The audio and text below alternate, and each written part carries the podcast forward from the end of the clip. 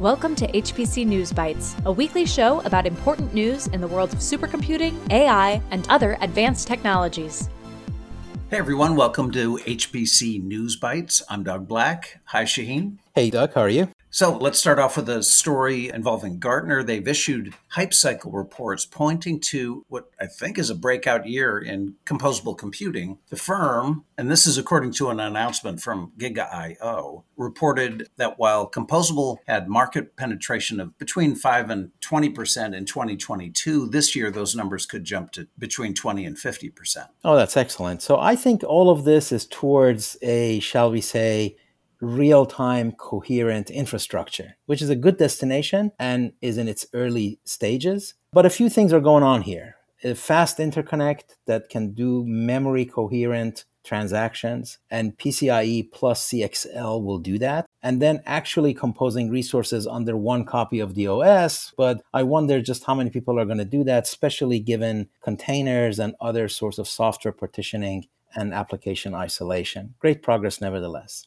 Now, speaking of containers, a new development that was announced this week was focused on making it easier to use MPI with containers and different languages. MPI for message passing interface started back in 1992, goes way back, in simpler times back then, and it was a library and continues to be a library. And as it grew, it has led to many implementations and launch models and this has led to an international team now that has proposed and built an application binary interface, ABI, to simplify its use. There are trade offs, of course, as usual, but it is a positive step. MPI is one of those technologies that started in HPC and has been adopted by the general IT market. So, this is very good as HPC becomes more of a norm in enterprise computing, something that NVIDIA and AMD have done in exemplary ways as they have morphed their HPC work into AI.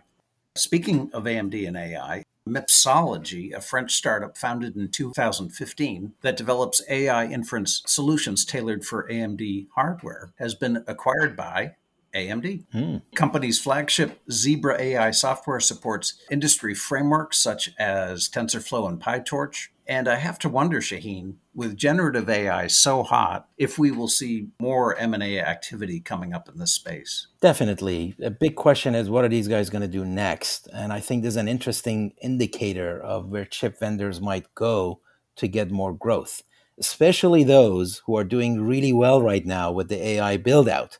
So they have to simultaneously enjoy doing well right now while bracing themselves for really tough compares next year this time.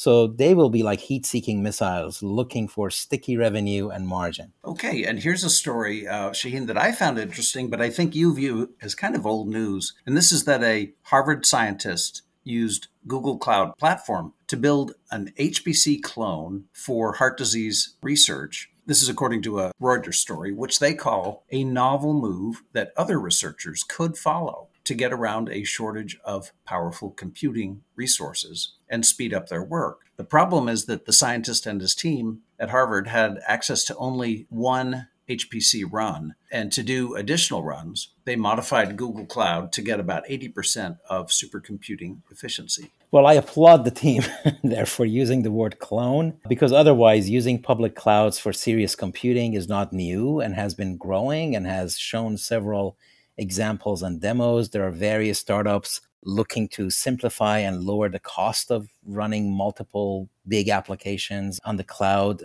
So, more than a decade ago, in 2011, Cycle Computing ran an app for seven hours for what they said was a top five pharma on a 30,000 core cluster on AWS at a peak cost of $1,279 per hour, they said. So things like this have been done for a very long time, but progress comes in many forms, and this is good. Okay. All right, that's it for this episode. Thank you all for being with us. See you next time.